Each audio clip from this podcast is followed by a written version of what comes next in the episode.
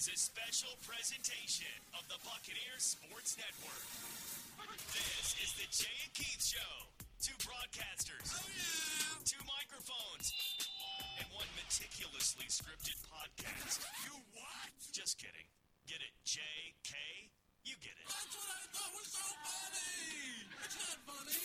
Alongside Keith Brake, here's the voice of the Bucks, Jay Sanders.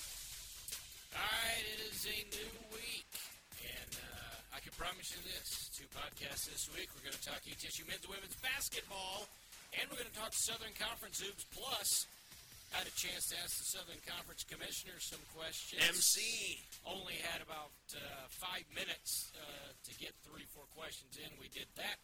If you listen to the pregame show, men's basketball on Sunday versus Chattanooga, you heard it.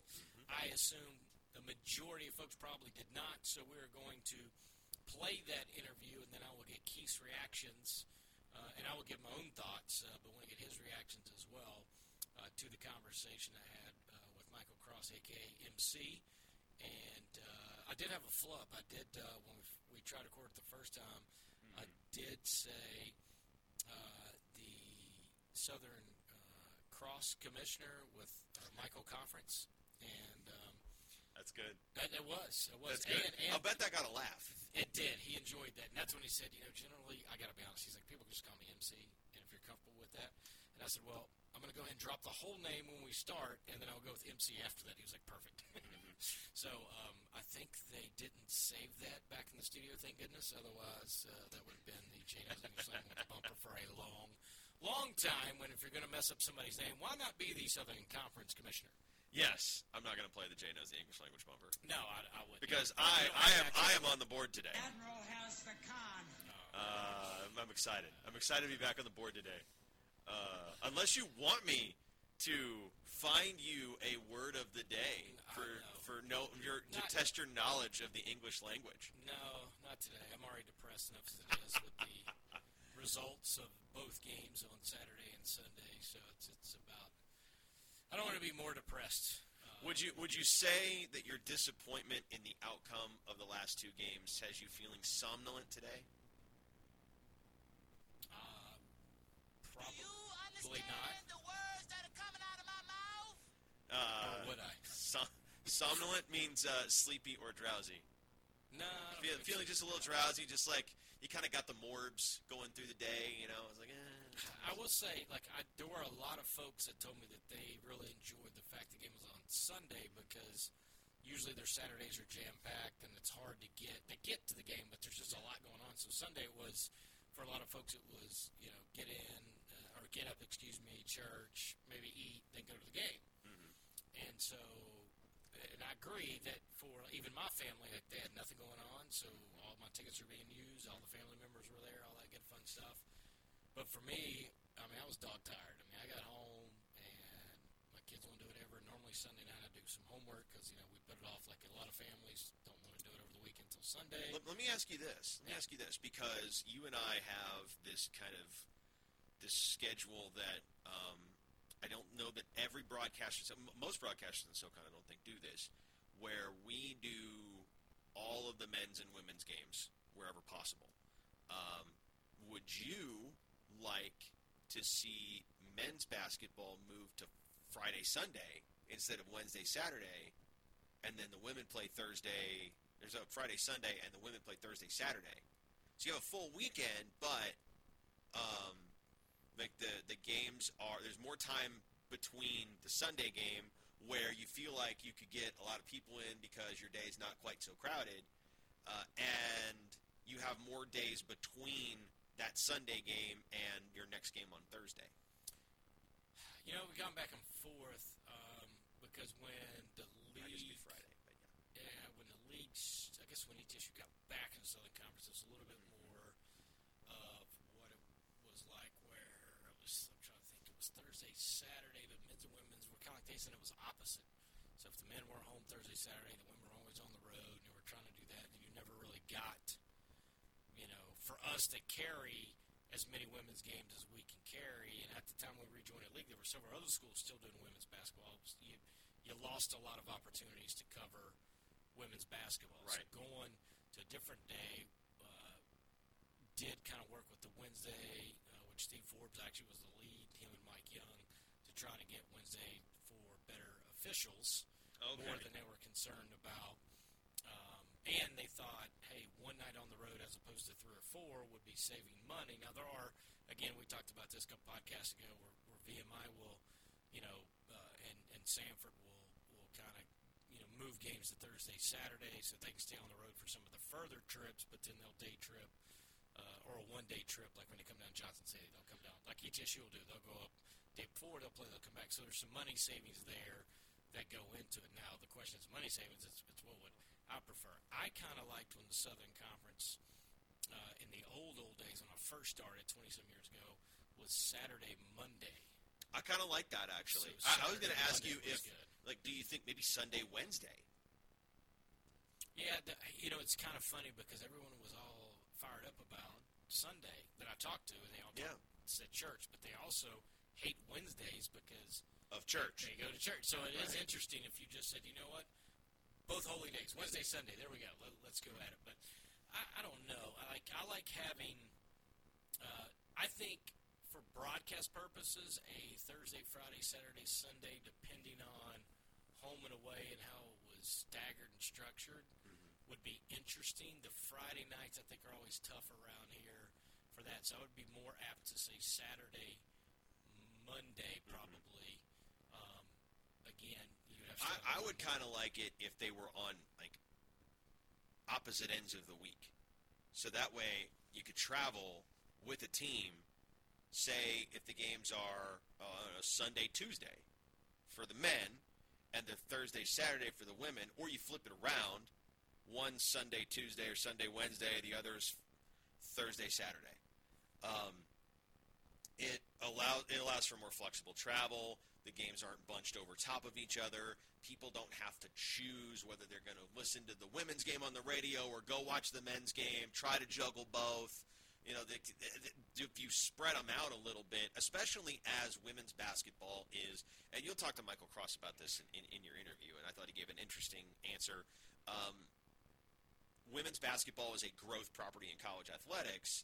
I think giving it more room to breathe and allowing men's basketball to stand on its own and women's basketball to stand on its own would probably be a beneficial thing for scheduling purposes, especially as ESPN starts looking for more TV inventory. It's like, hey, we want more women's college basketball. Let's put a mid-major game on, um, you know, late on Thursday night or whatever. Or you have some room to maybe slide a game to a Friday. Uh, you, you can do a lot of different things, a lot of different creative, unorthodox things um, with both of your schedules. Uh, I, I think the traditional Thursday, Saturday, Friday, Sunday is something that when the travel footprint is so tight already because this is a bus league, you bus there are no flights in the SoCon except maybe like Samford going to Charleston because they're willing to light that money on fire. Uh, but I'm pretty sure they bus to Charleston. You can do a lot of things with scheduling flexibility um, because you don't have to be hard and fast. Like, well, you're on the road, so you have to be on the road for this amount of time, and blah blah blah. Like, so it's got to be structured like this, and we have to have travel partners, and you, you don't have to try to make all the pieces fit quite that way. You can do some creative things, or have some unique things. In the Missouri Valley, they don't even have travel partners. So I mean, experiment with with a lot of different things with with scheduling, and I think having some Sunday men's games in particular would be good. Uh, I would prefer it though if ETSU won them. yes. Uh, ultimately, yes, that would be the goal if they could win them all. Uh, because uh, Like Pleasantville High School, they literally win them all. Yeah, it's uh, it's probably a separate subject on that. But on the, you know, I been a part. Of, it's funny because you know the ASUN used to flip it. One year, uh, the men would be Thursday, Saturday, and then the next year they would be Saturday, Monday, and the women. But then they generally always had that Saturday was a double header. So then you always got a women's and men's game back to back. And so that was an interesting concept where, like you're saying, we had a great example a couple Saturdays ago was ETSU men and women opposite uh, venues but the exact same time. Yeah. So even if you wanted to try to watch or listen or whatever, you had to, to choose. And, and luckily, you know, fans love to attend the ETSU games, and so Yes. you know they go to the women's game, and I'm sure they either check Twitter or maybe some of them had an earpiece in or whatever. was gonna or say support support starving artists. Listen to the game on the radio. Right. So I think there's there's a lot to that, but I even wish, well, even if they were opposite, um, you know, could they figure out a way to, to, you know, do the times? But then you're talking about, okay, you know, what homeschool wants to give up their time, their normal time slot? ETSU's been two forever on Saturdays for women, unless it's double header with men, and then men had been at four. Man, I think that's probably my first or second year we played an occasional night game, and it eventually settled on 4 p.m. Um, Yeah, Saturday night is tough yeah, well, and, I- and I think too because at that point you're not just competing with sports. You're you're competing with nightclubs and family dinners and uh, you know across the age spectrum, whatever it is that you do. You're probably going to try to find a way to do it on a Saturday night. It's it's tougher to get to a basketball game. I I remember even, you know, I think I've told this story too. Steve Forbes came in and he was just beside himself. We didn't play at 7 p.m. on Saturday, and we tried to explain it to him, and I mean, he was just like, "Oh, just That's a mid-major. He's like, it's the dumbest thing I've ever did. You know, what, what, what are we doing? And I, get- you know, but at Wichita, it's what they did. And so he's he's going through the thing. And I said, well, I said, well, coach, I said, there's a couple things. I said, one, we have a very powerful AM station, and we can get the whole game on yes. before the power down or right at it. Uh, and so we get a lot of media coverage with that, with a lot of fans that still listen to games. And I said the other thing is, is I said after the game, six six thirty, people can go eat dinner.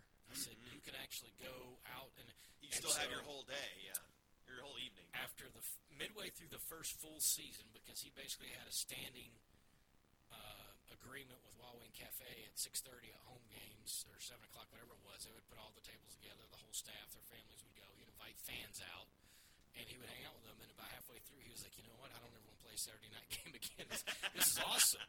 Like, you know, the game's not over at nine. I don't, I don't get to eat nine thirty." 10 o'clock, and then I got to decompress, and then I get home. Yep. He's like, I can. And he's like, this, this is absolute genius. And I told him too. I said, for a lot of, you know, and I'm in this boat where you got youth sports. I said a lot of those youth sports are, are you know, four o'clock's late enough. The youth sports are kind of over, and you can, you can get to it. There'll be an occasional where, like, yes, uh, you know, one of my kids' games will bleed into that, you know, four, four thirty, something like that. Come Right. a little late, where maybe it's seven they won't. But I say that, and my daughter played a 9:20 p.m. indoor soccer game last Saturday. So it wouldn't matter about what time it was, one way or another. Um, they have a few of those scheduled here and there too. So not every time's going to fit whatever, but I do think at least the timing of 4 p.m. for ETSU men's basketball works. And all that to say, even though they play different venues, you know, ETSU's probably not willing to give up their time, so it's going to be hard to ask. Hey Furman, could you switch your time so that the ETSU fans can go to a home game and then pay attention to your home game later? So it's, it's just a tough. Um, and the only We're trying to help your TV numbers. For Right. Well, there's no doubt. I, I can prove that too with some ESPN plus numbers. But Ayo. I, I think the other thing is, is you know, do you move it to an opposite day and then you give them four days? And Sure. you know, again, as a fan base, you know, can they make a Thursday, Friday, Saturday, Sunday, or a Thursday, Saturday, Sunday, Tuesday, or whatever you the turn it into a is. marathon a little Right. bit. If there's four games, home games that week, can everybody come out four times? So I don't know. That's But then the alternative is mirrored scheduling, where one team is on the road at one team's venue and the other team is on is in the opposite city. Like Samford is at ETSU uh, for men's basketball and women's basketball is at Samford on the same day, and I hate that. Yeah, it was. And again, when we first, we being the ETSU rejoined the Southern Conference, it was that way. The men and women were never. Yeah, no, there might not- be no one bueno. time a year No bueno. that it, you had to go doubleheader Thursday, doubleheader Saturday, but for the most part, you were always opposite. And a lot of times, you were opposite exactly who you were playing. I would rather do all double headers than mirrored scheduling, and double headers are exhausting. Yes, I would rather do one of those all on the double headers. You know, Yes. we, we got one more. We got th- three this year. Uh, and, Yeah. You know, one one a year I'm good with. I I think because you, for me, for the women, I think it gives them some good exposure to people that only want to come to the men's games, and they get a chance to say, hey, you know what? It's pretty. And I think we've hooked men's fans that have seen the women play that way in, in different years too, not just specifically the last couple with Brenda Mock Brown, but we've had yeah, I think a great example where we played Tennessee at home with Brittney Ezell, and that was a nip and tuck game. Uh, ended up being eight or twelve at the end, but it was nip and tuck. Um, EHO ended up throwing you know like 35 on the board, and, and you know it was an exciting. And then their attendance went up uh, greatly that season because of you know exposure and seeing that brand. So, and the women's game is growing. We've always been huge fans uh, of women's basketball. I mean, I've been at the epicenter of it my whole life. Like, I grew up Tennessee in the, at the when Pat Summitt was at the height of her powers. Right? I know we don't like to talk about you know the orange on this program, but that's, that's the truth. That's her, she's a defining figure in uh, women's college basketball. Then my first gig out of college. Well, I came. Well, I came here first of all, and I was uh, on the back end of the three-peat with Sierra Evans, Taronda Wiles off balance with the runner off the glass, Letitia Belcher, those great teams under the late great Karen Kemp, and then my first gig out of college was UConn. So uh, they won three national championships in my three years there. So I've always been about women's college hoops. I, I think it's great. Yeah, and then you did North Dakota State women's basketball, and Which has great tradition, but was not particularly Right, not on time. those level, but in the same token. But they like, still had a lot of around the tradition. There was a lot of investment in it, and yeah, you know, I've been- around the game a lot, and um, it is a very different game culturally, but it's just as competitive. It's just as passionate. It's just as fun, I love watching it. In a lot of ways, I mean, you got. I think you have more forwards and post players in the women's game that can pass and shoot at a high level, relatively speaking, than you do in the men's game. Well, and I like the way the game is played for simple again simple things, quarters, resetting the fouls, the uh, Yes. Yes. uh, advance, right? The timeouts to Advance advance, on the timeout, late late I mean, there are the several minutes, things whatever. the women's uh, game has right. Um, they call travels. That's you know that's something that is almost turned into the three second call. Like you almost see as many three second violations as you see travel calls now in men's basketball. I have seen. I, I saw. I think two three second violations in the Saturday game at the Roundhouse, ETSU in Chattanooga. The double unicorn because you don't ever see that. I think I saw two three second, Yeah. one on each team, and then well, may, um, oh, maybe I have to make everybody feel better. a couple of tr- and then a few travels. Typically, when players are starting their drive, they don't dribble the ball before they take that step. which is never called in the men's game. No, You can flat out No. stutter step, shuffle the feet, change pivot feet, tap dance, you know, European uh, jump stop with an extra step. I mean, it's it's pick amazing. up one leg and tie your shoe. I mean, yeah, you can do whatever you want. It's, it's, it's like it's the, like the left tackle, where the left tackle is so blatantly false starting off the line, and they never call it until the one time they do, and then you're like, why did you throw that flag? yeah the men the men you probably have a better chance of getting the travel with the big underneath the hoop after an offensive rebound, trying to gather and dribble, as opposed to the guard catching, shuffling, stutter stepping, then dribbling. Like it's and, and to me it's like it's it's the opposite on the fouls because you can get a bloodbath underneath the goal, no foul. But if you get that illegal screen or that that that two hand call, fifty feet away from the hoop, buddy, they'll get that every time. They are not going to miss those calls. You get bludgeoned underneath the hoop, nothing. Same token, you get a running start before you dribble, never called underneath the hoop travel. So it, it's it's weird. They, you know, the travel get the big men, and they can get just destroyed underneath the hoop. And then again, they get every illegal screen that has nothing to do with the play or, or whatever. So Yeah, but I, I do agree. Men's co- men's college basketball is the only high level form of basketball in the world that still plays halves. even the low level, because I mean, my kids Parks and Rec play quarters. High school plays quarters. Middle yeah. school plays quarters. I mean, Now we we can get into high school not having a shot clock, but that's a whole different Right, discussion. but but, but general, high but- school still play even even without a shot clock, they still understand the importance of playing the game in quarters and and the way that fouls are tabulated. But um, that's a that's a conversation for another time. All right, you want you want to get to want to get to the commish, yeah, let's, let's, let's the get big that. the, the big man. Yeah, let's talk to him. Admiral has the con. National coverage today. It's ETSU Chattanooga, 99th meeting all time. We normally break down today's game brought to you by Porter's Tire. We're going to have a different segment, Porter's Tire. We were blessed to have the conference commissioner of the Southern Conference, Michael Cross, join us. And so we're going to talk all things Southern Conference for the next few minutes. And uh, MC, first of all, thanks for taking the time. And uh, been now what five six months? What's it been now? Seven now. Seven Seven months. since July 1. So now you've had a time to kind of wrap your head around everything. What are some of the things now that you've been around the league for, for the better part of half a year? What would you like to see happen overall for the league to go forward? Well, you know, the future of the league is bright. Uh, the, the landscape that we are operating in is complicated. You know, the NCAA's uh, landscape right now is really challenging. There's a lot of things happening as it relates to lawsuits, as it relates to how are we going to define athletes? Are they going to be students? Are they going to be employees? And so, positioning ourselves in a way that allows the 10 schools in the conference to be as competitively successful as possible, uh, to be as academically focused as possible and promote the high end academics that we've got in the conference are two big pieces. And then we're going to work really hard at telling our story about what the Southern Conference stands for. And we've had a lot of internal discussions, and we're starting to have changes based on some new staff that have come in that are going to allow us to make sure that there's a really coherent message about the quality athletics, the quality academics, and the quality institutions that make up the conference.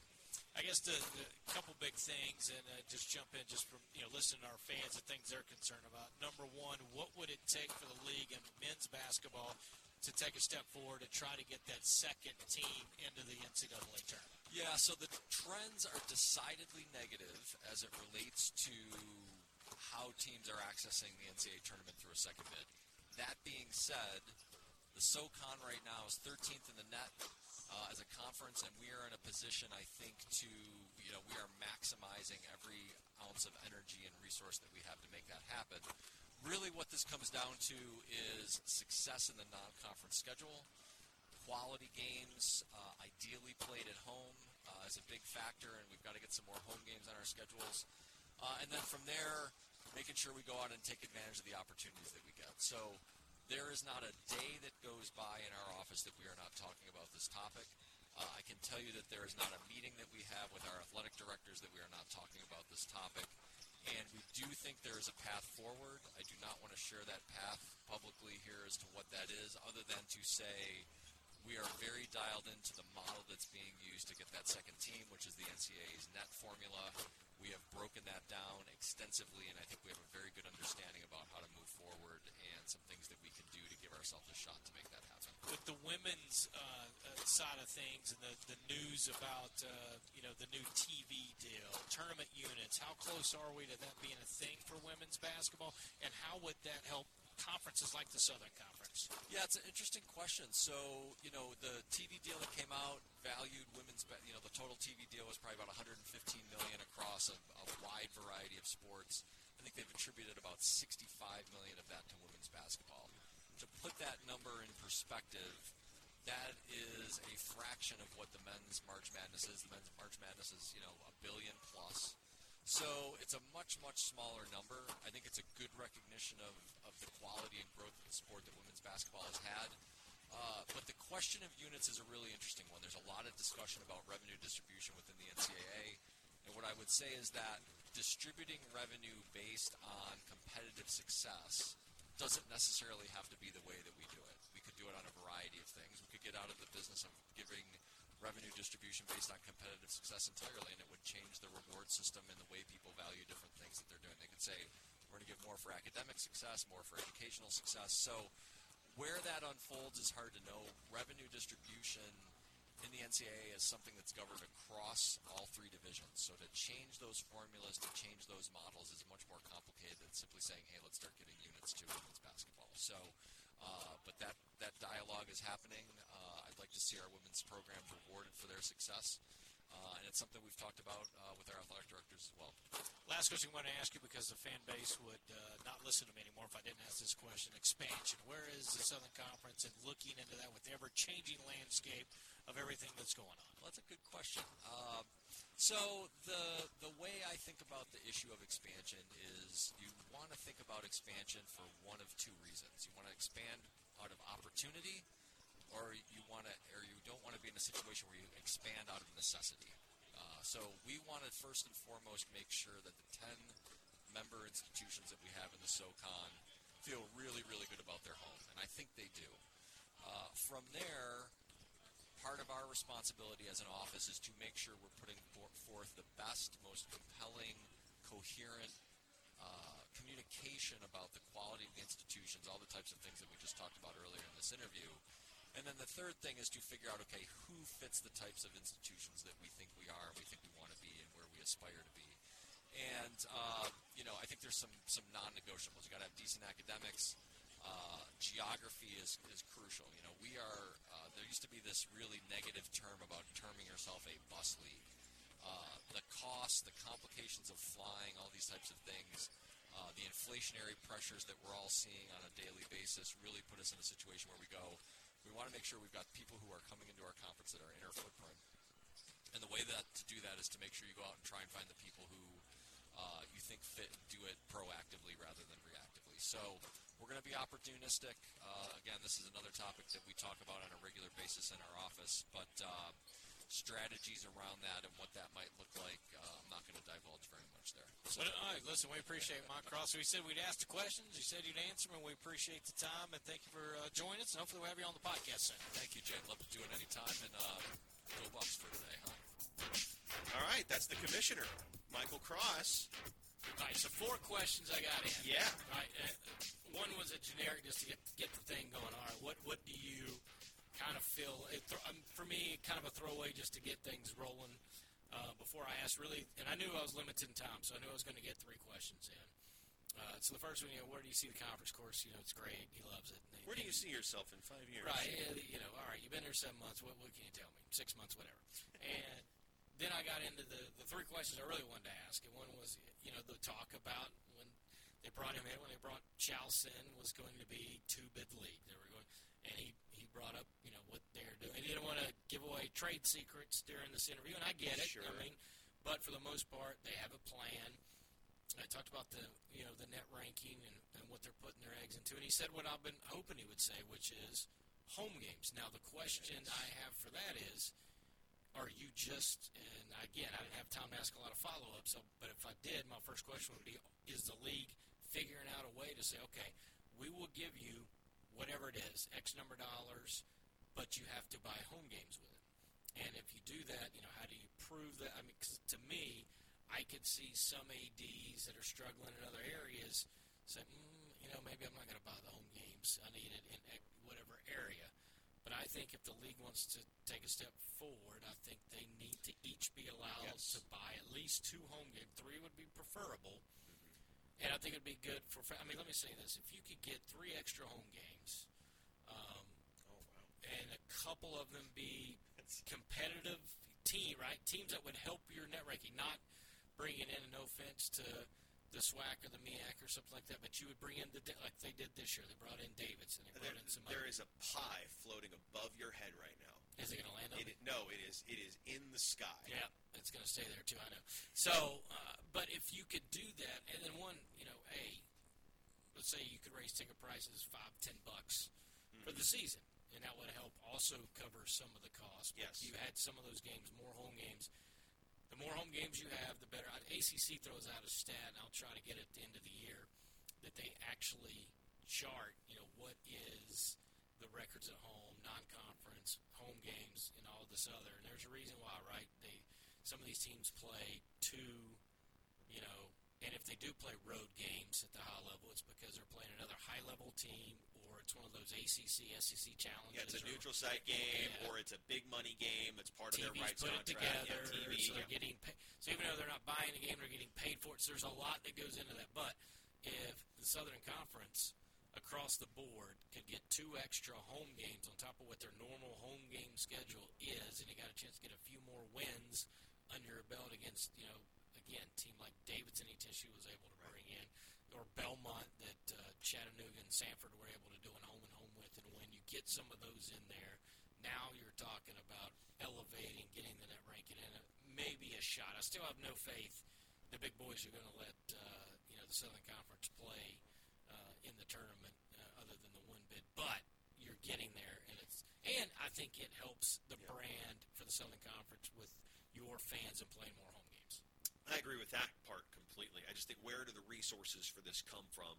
They have to come from the conference. You can't ask the schools some of which are very cash strapped as it is. Like they're already Yeah, we need to spend one hundred and fifty thousand dollars Yeah. on two or three home games. like we're re- like some of these schools are revved to the limiter right now because there is no other way to compete in college athletics. Period. You have to be at the limit at all times. So this money has to come from the conference to buy these games. Where does that money come from? Does it come from the NCAA tournament units? That the conference normally, my understanding is that traditionally the conference takes the first unit uh, for the NCAA men's basketball tournament for itself, and then the second unit, if there is a second unit, any subsequent units are distributed to the schools. Um, I, I don't know if that's. Can you know if that's correct or not? I, I think we talked to Doc about this once. yeah, they get it. They take almost all of the first share to help pay for the league's office. Now, Right. there is, if, you know, the way you look at shares, it's paid out over six years, so there's technically six units. So oh, and several of those, is pretty pretty lofty. right? I mean, you're talking, was it six? Is it sixty? I forgot what the number was. He told us one time sixty-eight thousand a unit. So you times six, whatever. You're talking about three, four hundred thousand every year, give or take per unit, or because it's basically A unit's way more than that. I can't remember what a unit is. What's a unit? I think a unit's like a unit is six figures a year, isn't it? I don't know. Is it one thirty-five? Why does that number stick in my head? I don't know. You know, but you I get- thought it was way more than But that. you get five, right? Is it five year or six year paid out? So in essence, you get that times five or six, right? yeah. So whatever that number is. So, all right, a unit. So the the total value of a unit is two million dollars paid out over six years. So what's six divided by two million? So that would be just under seven hundred. No, that'd be about. Two and some change. It'd be a little more than that, wouldn't it?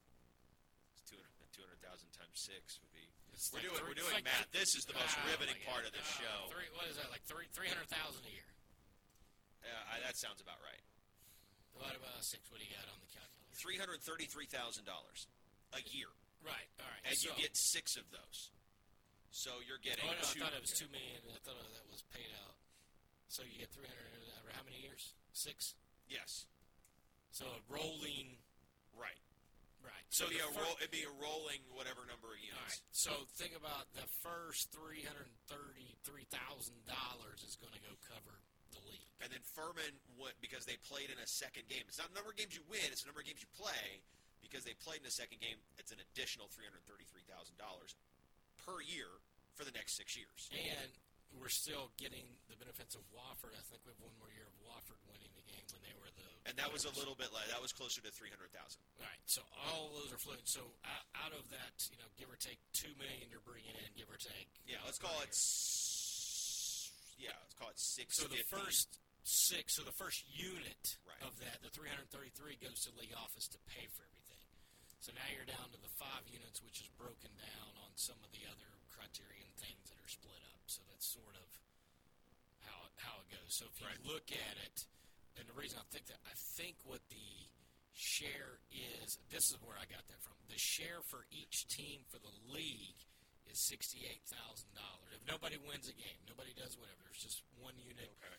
that's split up over the ten schools. If you meet X number of criteria, then I think each school gets about sixty-eight thousand dollars of that money. If that makes sense to you now. And so Sixty-eight of the. sixty-eight thousand. Out of the leftover two million dollars. The two million minus the three thirty-three is one whatever. Then there's ten. You, you know. Then you add in sixty-eight thousand times Okay. six hundred eighty thousand. Now you're down to less than a million, and now how's that broken down to, and paid out is uh, is what I really would love to know. I like And that's talking what this I- I way because it makes everything sound important. But if that Baloney, is that solved? trampoline. Is that solved? Is that solved? So basically, Yes. basically Yes. one one sixth of the thing, of the two million dollars will go to the league. Basically, another two, a little more than two thirds of that is split amongst ten teams, and then there's some leftover money that I don't know where it goes to and how it's broken down. You're a genius. That's, and, you asked me what I knew. That's what I know. But yeah, so my point is, like these resources have to come from the conference. The conference may have to adjust its own financial calculus in order to make this work. And then, like you said, what's the enforcement mechanism? If you don't do this, we just won't give you that money anymore. I mean, that seems That's what. that seems like a I, I don't know. that sounds great, but but it also feels like a good way to um, um, uh, rally the, the the lawyers of Rohan. Um, So, know, like that with- would with that would get that would get testy. so the ASUN kind of had a deal where they didn't give money to you that way, but basically they were like, all right, if you want to play a CIT game, it's thirty-five thousand dollars to host a CIT game. If you agree to host that, the league will send that money and pay CIT. So you can't take the thirty-five thousand dollars and try to do whatever or back out. And I don't know that they would back out, but I mean, but the league would. So I think you could easily say, hey, look, you know, we'll write contracts and the league can pay for these games, and then that way. I think that would take, be great. If you want to take advantage of more home games, then you can take advantage of more home games. If you are, uh, and again, I know there's some schools that need to play more um, money games to fund other stuff, and they really don't want those extra home games. Then fine, the league won't cover that cost. You can go make your money, don't do home games, and you figure it out on your own on on your own And send, and send that money to other schools that want to do it. Yeah, I, I, to me that would be, uh, you know, again, and I don't know all the bylaws that, with ASUN and SoCon Right. and all that. But I, I do think there. this all comes back to this discussion comes back to hey, what are the material benefit? Doc sat in that chair. Dr. Richard Sanders sat in that chair right behind me, and basically said, "We want to see the material benefits of being in the SoCon. What are the material benefits of being in the SoCon?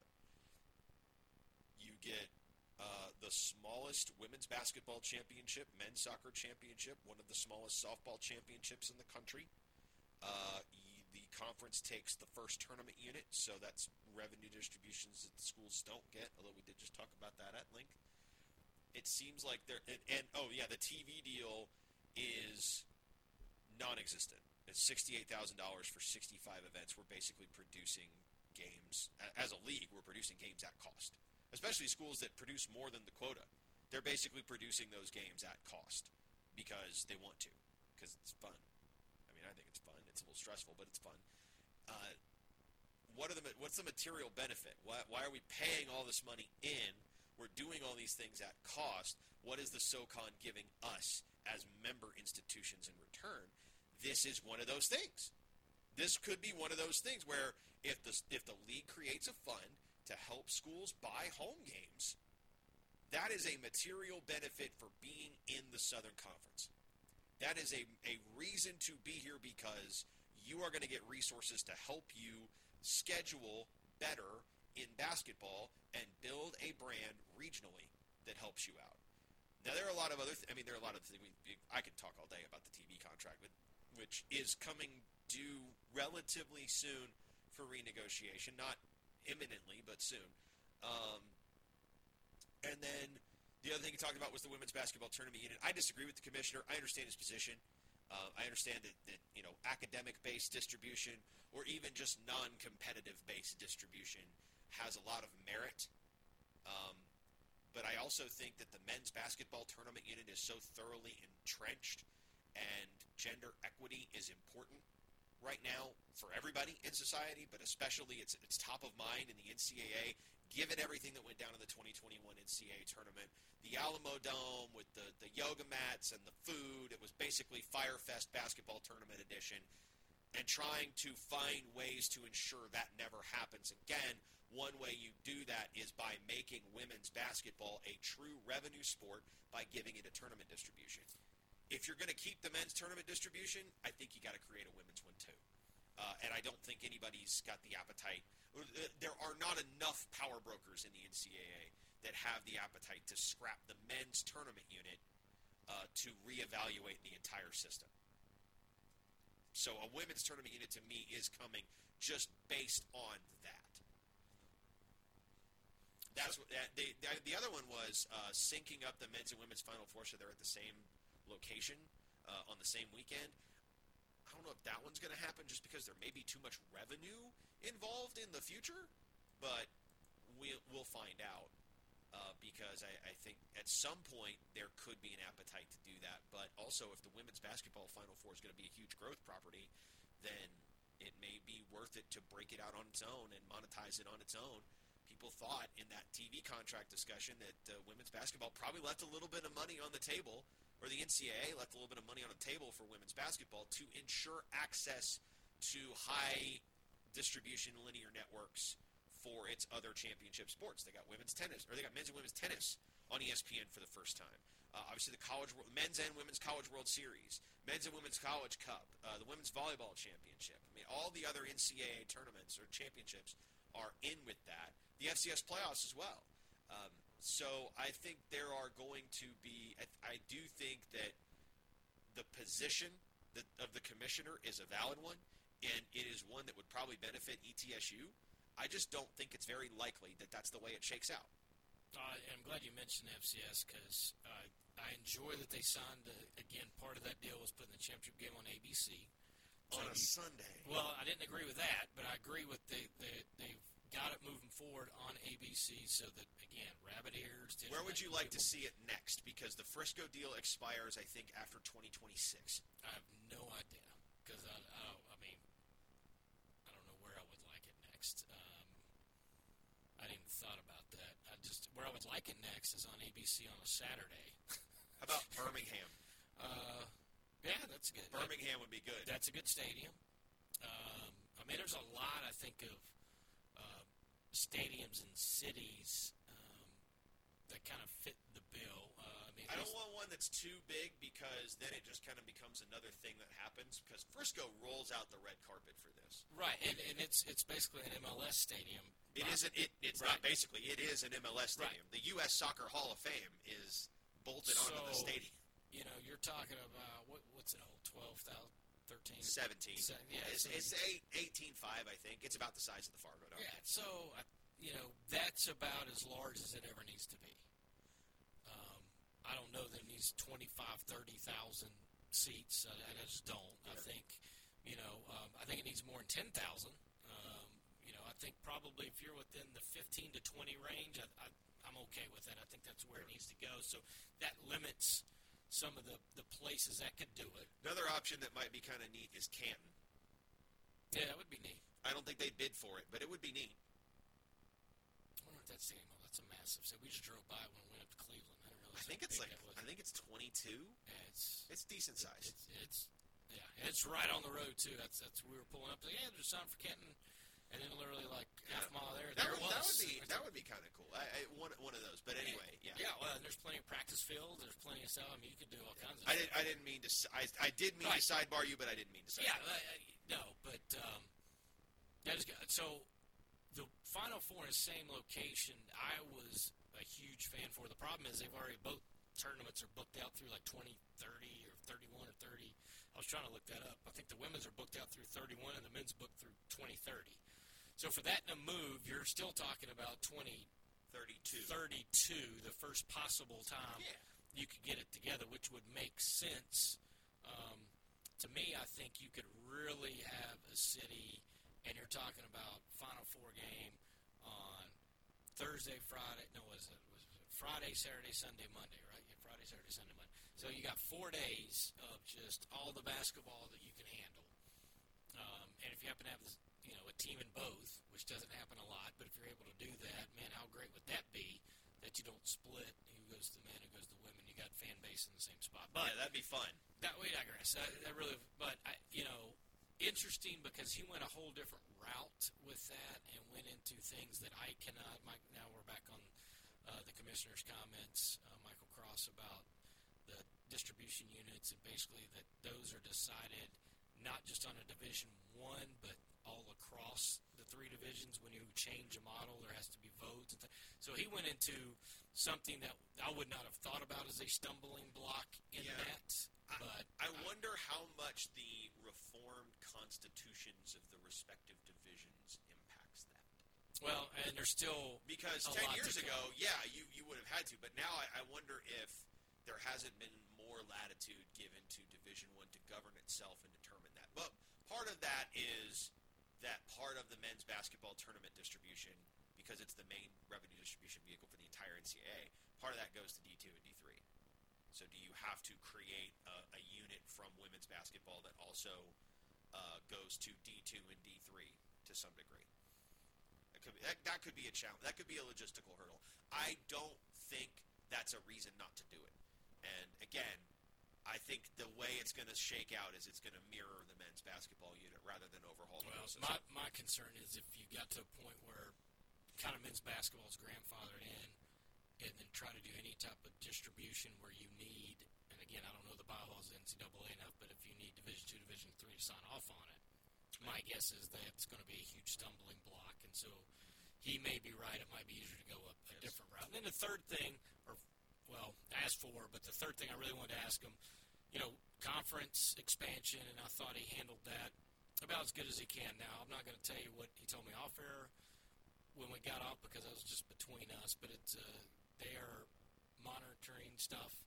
yes. Um, I did ask him, you know, on the women's sports, you know, how tough would it be for VMI and Citadel to add, and, and he was quite blunt, and I knew this answer already, but those schools are about 90-10 male to female. Yes. So if you add more female sports, you're in the rare situation you break Title IX the opposite way, Right. and you've got to add men's That sports. that happened to Western Kentucky uh, when they moved to FBS.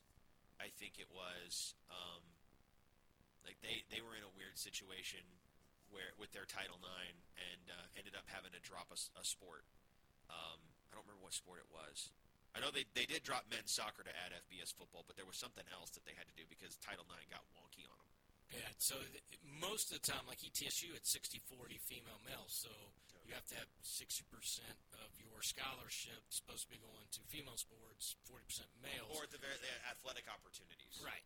So that's where you get into, for those schools, if they add women's basketball, for an example, or softball, or whatever the sport would be, they would have to add a men's sport because they would be out of Title IX uh, but for the opposite reason. Most of the time, you have to add because you need to add more women's sports. Well, Citadel Most already has a soccer field.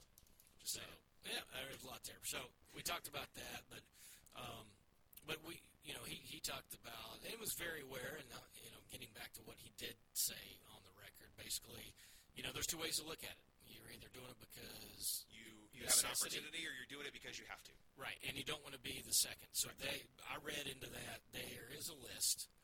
They are, are they openly talking to make it go for next year? I didn't get that feeling, but is there a hey, look, we are still looking and talking with the landscape changing. You know, hey, we've got our ears to the ground and talking to people in case hey, we do need to add, or if another conference shift where you know things are going and, and two or three teams need a home, you know, could we be that landing spot for those teams? Absolutely, and I think that's a good answer, and I, I think that's that's all we wanted to hear. Is we're paying attention. We're not going to be caught flat-footed by anything. Uh, we don't want to be doing this because we have to. Um, we want to do this because there's an opportunity, which in in, a, in its own way is doing it because you have to. It's like you don't want to do this because we have to, so we have to. Right. Kind of, kind of, sort of. You, you get what I'm saying. Uh, I think being proactive on this is something that, that the commissioner can do that would really um, fire up a lot of people and excite a lot of people and leading and building a consensus around the idea of, hey, when this iron heats up, we need to strike it. Because the iron has been hot before and the SOCON has not struck. When, when, the, when the iron heats up, we need to strike it that is something that would excite me again about um, the long-term prospects of the SoCon because right now the league feels a little bit stagnant. It feels like some of its rules and limitations that it places on its membership are antiquated. They're things that are no longer in step with the landscape of intercollegiate athletics. And this is not the Ivy League. We don't do this for the fun of it. We do this um, for very different reasons from what the Ivies do. So we need to behave more like our peer conferences elsewhere in the country, and they are not doing some of the things that SoCon does. They have done away with some of the things that SoCon still does, like the intra-conference transfer policy, limitations on cost of attendance, all that. And resistance to expansion would be another thing that's out of step. And so I think hearing the commissioner say the league office is paying attention, the league office knows that this is something we need to be on top of, and we are going to be on top of it. Instead of just saying, yeah, you know, we're really happy with the membership that we have. I, I take that as when the opportunity presents itself, we're going to do this, but we're not going to do. Nothing is imminent. Nothing is imminent, but we are paying attention. We will not be taken by surprise when when realignment does happen. You want to talk about some basketball? I do. All right, let's talk about some hoops. I want to talk because this is a, I think Wednesday is a huge Southern Conference men's basketball day. Oh, let me uh, backtrack. Um, ETSU um, played Chattanooga. Okay, enough. I'm not going to talk about it anymore. Okay, yeah. You can comment whatever you want. I refuse to talk about it. Chattanooga beating ETSU ever. Uh, I think ETSU. I, I can say I can speak to the women's game. Um, I think ETSU will beat Chattanooga here, and I think ETSU will beat Chattanooga on a neutral floor in Asheville to cut down the nets. I love it. That's what I like to hear. Prediction time. He's jumping in here. All right, so men's basketball. Yeah, uh, go go for it. Men's basketball. Well, okay, the start there. Now I'm going to talk to women because I think it's an interesting week for the women too. But on the men's side, the top six teams. Yeah. You know, Samford's still only undefe- uh, undefeated. Then UNCG's game out of five one, and four teams at four and two. Western, Chattanooga, Wofford, Furman. And, there's the rest of them: ETSU, Mercer, VMI, and the Citadel. Citadel's still the only team yet to win, but Right. the bottom four teams are going to play each other. ETSU's at VMI, Mercer's at the Citadel, and then Samford's going to be at Furman. And Yeah. it, it, it's an interesting game. Obviously, Samford's unbeaten. They got tied for longest win streak in the nation with Utah State. You know, tell ETSU about how good Utah State is. Furman got Marcus Foster back. He's played the last couple of games. They're coming off a Playing big well. win against Western really well. Western Carolina's lost two in a row, and they're going to play UNCG. And I'd be curious to see how that game goes in Cullowhee. Yes. And then what do we know about the Wofford Terriers? Well, they're really good against the bottom four teams, and that's who they've beaten. Right. Or can they make a statement of, hey, we're, we're, we're not just the sixth best team, but we've got a chance to maybe compete and get in the thick of things. Maybe not for a championship, but get in the thick of things for maybe a two or three seed in the Southern Conference. And for Chattanooga, obviously, you know, where, where are they going to fall four and two versus Wofford? So I, I think this is the best weekend so far in Southern Conference basketball for the simple reason of sort of the storylines when the storylines of the top six teams kind of getting together because I want to know is Furman were were they really just kind of treading water until Foster's back and Pegues and Pegues has been back longer than Foster Foster's third game back Yes. are they going to be the preseason favorites we thought knock off Samford at home their best chance to maybe beat Samford is in their building can Western avoid a three game slide you know, against UNCG. I think that's a great storyline. And I'm curious about Wofford. You know, is Wofford kind of just going to be in that sixth slot? Um, and, you know, with the VMI, Mercer, ETSU, Citadels of the world are going to have a hard time kind of catching Wofford. I mean, they've played so many tight one point, two point games. Um, it'll just be interesting to Yes. see. Now, they did get flat out hammered last time on the floor against UNCG. That's why I'm, I'm curious about what does Wofford do versus Chattanooga. And for Chattanooga, I think they still think they're a good enough team to be in that top three conversation. So to do that, they've clearly got to win in Spartanburg. Yes. The other storylines can Citadel pick up a win against Mercer, uh, their first of the year, and then obviously VMI trying to make it two in a row. Can ETSU break a five-game slot? So I think Wednesday's an unbelievable week or unbelievable day for Southern It's going to feel like a week for some of these teams. Uh, it is going to be an eternity. And yes, Samford, which has looked like the team to beat thus far, go on the road to Cullowhee, smash Western Carolina. Chora Chora goes nuts. Now you're on the road again at Furman. on the road again. I can't wait. Samford at Furman is the big measuring stick because remember, this time last year Samford looked pretty good, and then they kind of wobbled, you know, in the in the middle third of the conference season, and suddenly they didn't look so good, and Chattanooga started to round into form, and Furman really started to round into form, and those teams ended up playing for the SoCon championship. But like those teams started to look better. Western Carolina started to really come together at this point in the year last year. So being out front, it's like being at Daytona. Being out front early is all well and good, but it's about being out front late. It being out front early just makes you a target. What does Samford do now that the target is on their backs? Uh, they've got a Furman team that's healthy, that's confident, that feels more like the reigning tournament champions than the team that lost to Chattanooga. So I, I'm thinking that this is Furman, like you said, their best chance to beat Samford. Should be an electric matchup. Hopefully, it's an electric atmosphere in Greenville. Um, UNCG and Western Carolina, I think that's a must-win game for both teams. You know, that's a game that that is a that is another proving game because if Western loses, then you've dropped three in a row, and suddenly you're not feeling so hot. If you're UNCG, you lose that game. You're still five and two, like you're still in the fight for a, a, a, a top two or three spot in the conference. You can still finish third, probably still finish second, but you're off the pace now.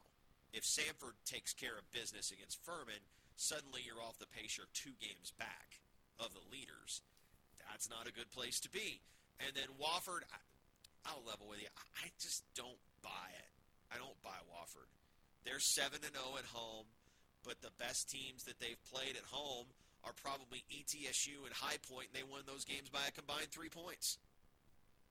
So I, I don't see it with them. I think Chattanooga gets a win there, but the others are open questions and a lot to be decided this this Wednesday. Not even before we get to the weekend, but this Wednesday, a lot to be sorted out and learned in SoCon men's basketball, and that's the way you want it. Yeah, and, and, you know, we'll, we'll probably get together. What time do you leave Thursday? Uh, what's about a what two and a half hour drive to Cullowhee? It's gonna be We- raining. Yeah, we may have a shot Thursday. To, We have a shot Thursday. if not, it'll be Friday. Uh, we'll, but we'll, we'll be talking about those games. And, and honestly, if we talk Friday, you know, we can actually break down the women's uh, and then set the table for Saturday. So we may do Yes. Friday just so just so we get the extra games in Yeah. to talk about. We're definitely doing two this week. Uh, getting back on that. To, to me though, I mean, for women's basketball in the SoCon, um, this is this re- this weekend reinforced that it's ETSU and Chattanooga. UNCG on the road, just a different team, and not a good one. Uh, they're undefeated at home. They played some decent teams at home. Coastal Carolina, I think is okay. Elon's all right. Um, but they, I mean, they go on the road and you lose by 24 to Mercer, and then you lose by nine to Samford. That's not great. So the UNCG suddenly two and two. Um, Wofford is two and one. I still don't. I still think that Wofford is a uh, ETSU and Chattanooga are bad matchups for Wofford, and UNCG plays a similar enough style that they were also a bad matchup for Wofford because those teams play slow and they actually play defense. So yeah, those are the top three of, of the top like ten in the country in defense. Yes. So Chattanooga, ETSU, to me, are one and two in the league, and Wofford could be in there. I mean, they won the regular season title last year, but I watched them play ETSU twice, and I was like, really? This team? I just, it just felt like, like what I was seeing in the standings and what I was seeing on the score sheets was not matching up with what my eyes were seeing in the basketball game. So Wofford's got something to prove for me uh, even though they're the reigning regular season champions. Chattanooga, I think, is still pretty good, um, but I think ETSU gets them here, and then Samford, Mercer, Furman, Western, kind of just the rest. It's the professor and Marianne before they were given actual lines in the in the theme song. It's the rest. Well, i- and so for UNCG, Did you like that reference? That's a little obscure for you, yeah. Eh, it's not that obscure. Well, maybe not obscure for you. It's obscure for millennials. That's true. Well, we are both millennials, aren't we? I don't know we are. Uh, You're 44. six. You're an exennial. Yeah, I'm not a. Uh, A zennial. I don't know what I am, but def- definitely not a millennial. UNCG, this is the week though. I, I was going to bring that up, so I'm glad Yeah. uh, you did that because they get Chattanooga ETSU, At which, home. which, which and that's the point because you mentioned it. They're great at home, not been good on the road. If they're going to get in that conversation, this is the week to do it because if they drop both those games, now you already have four losses ETSU would be a one-loss, Chattanooga no losses. You you know then you're fighting, and and we believe that it is a two-team from the beginning. Everyone kind of had a two-team race uh, for the championship. It appears to be that way. A lot of basketball to go, but it appears to be right this second. So if UNCG is going to kind to throw the name in the hat, then this is the week to do it. And for Wofford, they need to take care of business with two home games, first Mercer, then Samford, because the following week is when Wofford gets to do the dreaded Chattanooga ETSU. And think about this, because they do travel partners on the women's side, unlike the men's side. Having to play Chattanooga and ETSU back-to-back games, It's brutal. it's unbelievable. It's brutal. Uh, it's, uh, I did appreciate Mock going on the record saying, "Yeah, I asked the SoCon not to put Chattanooga as our conference opener. Give us at least a couple games in before you, you send us to Chattanooga because they she knew they were going to get the whole week off when they play player travel partner, and then you'd be in a situation where you had played uh, one game in about 27 days going to Chattanooga. I I wouldn't like that at all. I wouldn't like that if I were a coach. I don't. I don't. I don't like that. In, in fairness, she said, "I don't don't put them first. Put them later in the schedule." And she said they did me a solid by they weren't first. And then she rolled her eyes and said, "But they were the second week." so I, I don't think. well, at least you get a couple games in. right, right. In point. fairness, you got a couple going before you're able to do so. But yes, I got the feeling that she would have rather play two or three weeks and then. Um, you know, maybe got in that, but because they had the injuries and stuff, maybe it worked out because they did get a few folks healthy coming back uh, for that Chattanooga. But you, but but coaches will whatever whatever you give a coach, a coach will find something wrong. Right, something's wrong with the schedule. They Right. do you favor. Well, you know, we, we got we got uh, four of our first six at home. Well, it means you've got whatever six of your last eight. Uh, uh, it's like we've got four of our first six on the road. Well, you got six of your last eight at home or whatever. You know, like you just it's like we're, we're really tough road schedule, front loaded road schedule. Well, you have a backloaded home schedule. So the games that when you really think you're going to need to finish strong because it's about how you finish, you, you'll be all right. And and then there will be well, this game was first and this game was third. You know, but but I do I do yeah, appreciate that. Coach Forbes Yeah. because he was like, "Well, we got three games on the road to start the year." Well, that means at some point in time you got to have three games. You gotta have three straight home games. Yeah, out. yeah. Uh, but I do I did appreciate Mock saying like I went to the schedule makers and said, hey, can you just not put them first? And they listened. Yeah, they put him second. Put them third. Well, third second game, weekend. second weekend. But it was you still you got another weekend in, and that's that's literally that's, that's all she wanted. I mean, you take it, And, Right? and and the game lived up to the you hype. take it, and it did live up to the hype. It was awesome. Although mid third quarter didn't look like it, but no, it, did, it, it did turn didn't. quickly. But it, it, it lived up to the hype, and it was a great basketball game um, between two teams that play uh, very deliberate basketball, use every part of the shot clock. It was an awesome game. I wish ETSU had won it as somebody that is an ETSU alum and employee and, uh, well, let's say fan. Um, but it was fun. That was fun and intense and dramatic, and there was some great, bold coaching choices made down the stretch, and I just it was it was a chess match in every shape, form, and fashion that a basketball game can be a chess match. It was great. It was well played. Two great coaches going at it, I think players yeah. making plays. And uh, well, you know, Jay, the bottom line is players make plays. They do. They do. They do. And player Jada Gwynn made a play. Jada Gwynn made a play on a lob, and that's what won Chattanooga the game.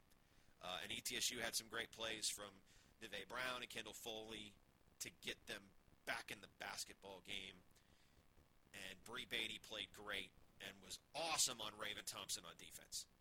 I mean, it was great. She was she was uh, ordering furniture to move into Raven Thompson's head. Like it was that kind of thing. And because when Raven Thompson finally did score a field goal, she turned around and she said something to Bree Beatty and got a technical. I was going to ask you about that play because it was very because it, it was almost uh, re- uh, the, the TV broadcast. So we originally had it synced up for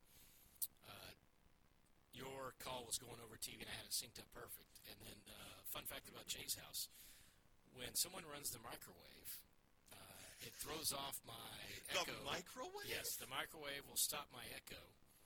The little echo. uh, Is it an echo? Is that what it's called? The Amazon Echo, whatever. Anyways. Yeah. uh, Alexa, Echo, whatever it is. And I'm like, hey, Alexa, play. The, AM the thing that corporations use to spy on you. Yes. Yeah, so uh, yes, and so we're sitting there listening. All of a sudden, I'm like, "Where to go? Where to go?" And I turn around and look, and we have a microwave downstairs, which doesn't do that. And I'd already told everybody else, if you got to use a microwave, go upstairs. I like over there, and my daughter, who's 11, wearing you know her AirPods or whatever, and she's she's three three minute chicken nuggets, right? So she's got chicken nuggets in her three minute pizza, whatever it was. I do love me some some three minute chicken nuggets. Yeah, so anyway, got some nuggets or whatever. You shouldn't put chicken nuggets in the microwave for three minutes. So I was like, "Who's running the destroy them. microwave?" And so she just turned around. and was like, "I'm like, you running chicken?" So anyway, so we had to turn out because I didn't want to try to resync the game up because at this point you're talking. There's like two, three minutes to go in the game. So I'm like, "All right, fine. I'll listen to Todd and Chris go for it." Todd. Todd, Todd, Love Todd. Todd. Uh, Todd Agnew, okay. great dude. Yeah. And so they, it was right. It was uh, like two trips before the technical foul. Because actually, when we went to listen to them instead of Keith's call, and we listened to Keith the rest of the time, and they were they didn't catch the technical first. It was like, hey, blah blah. And then they kept talking. I was like, wait a minute, is there a technical foul? Yeah. Was that on ETSU? Because you know, one you were on. Uh, Thompson shot the free throw before ETSU shot theirs. So at first they were like, well, I didn't see anything ETSU I did didn't. to get I didn't see a signal for a technical foul. I didn't even hear. I didn't even think I heard a whistle for a technical foul. And then I saw a referee make a sig- like Shawn Poppie was talking to the referee, and the referees were signaling, okay, she's going to shoot, and then players backed off the free throw line, like, oh well, yeah, there was a technical foul on on uh, somebody. So, and then they went and shot free throw line right. I was like, okay, Yeah, well, so it was on it- Chattanooga, it was on Raven Thompson. right as Thompson shot the free throw, then they go back to the replay of it. And then you could see Thompson get in her face, and then that's when the TV goes, "Oh, so that's got to be on Raven Thompson." And then as they walked across, they go, "It was." It was on Raven. So I guess the, the crew didn't go talk to TV to tell them. So that was a They did not. interesting little thing because at Shout first, out Bruce Tranbarger for building that rapport with the refs to get us Ag- information. Agreed, because the the the Anthony Jordan explanation.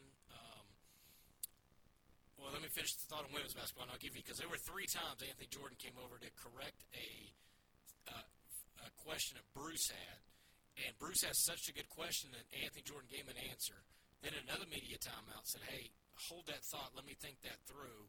Went to another media timeout, came and then talked it out, and then we got the answer we wanted, which, Wow. which I'll tell you in a second. But so everything was there. So you know, again, because the crew and, and I didn't know that you didn't know, but we were trying to figure out what was going on. I'm like, oh man, they're going to get technical foul and the free throw and the next free throw. They went to the other end. I mean, it's just there was a lot going on there. And I thought the fouling at the end um, threw Chattanooga off. I thought that was really smart. I- I by- by agree. Mog. I- That's that's good coach. That's good strategy because you had three fouls to give before you put him at the line. And I think the you know, and I think again, you're talking about chess match. So Shawn Poppie's like, okay, they're doing that. If we catch it again, they're going to foul us before we can shoot. Right.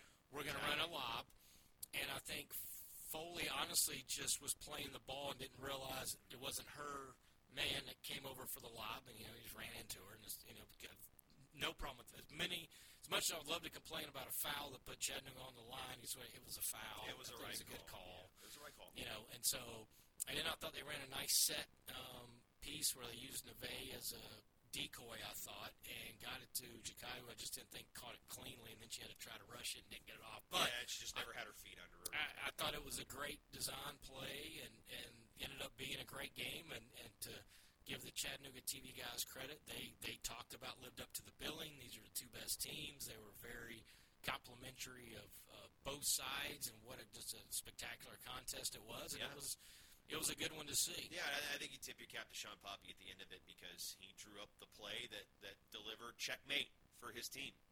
You know that that lob play was that was really smart coaching. They knew it was coming, and uh, it, it did its job anyway. And then we saw a similar play with the men where they had fouls to give. They fouled one time and then backed off, and you saw the almost a, a 30 foot heave thinking they were going to get fouled, and it goes in. Yeah, at the end of the first half. Yeah, And you're just going, oh, my Oh, gosh. Yeah. And everybody's like, what was that play? I said, well, ETSU fouls to give, they had just fouled on purpose. So he was expecting to get fouled, and when Tyler Rice backed off, he was already kind of leaning, and so he, he had to throw the ball. He had nowhere else to go, and I said he just chunked it in, and it just and, and- kind of backfired. the, the reason ETSU is one and five is that when they do stuff like that, it doesn't go in. Correct. For whatever reason, Game winning plays aren't happening. for whatever reason, I and I, I don't think it's because the players aren't good enough. I don't think it's because the coaches aren't putting them in positions to succeed. Stuff's just not happening.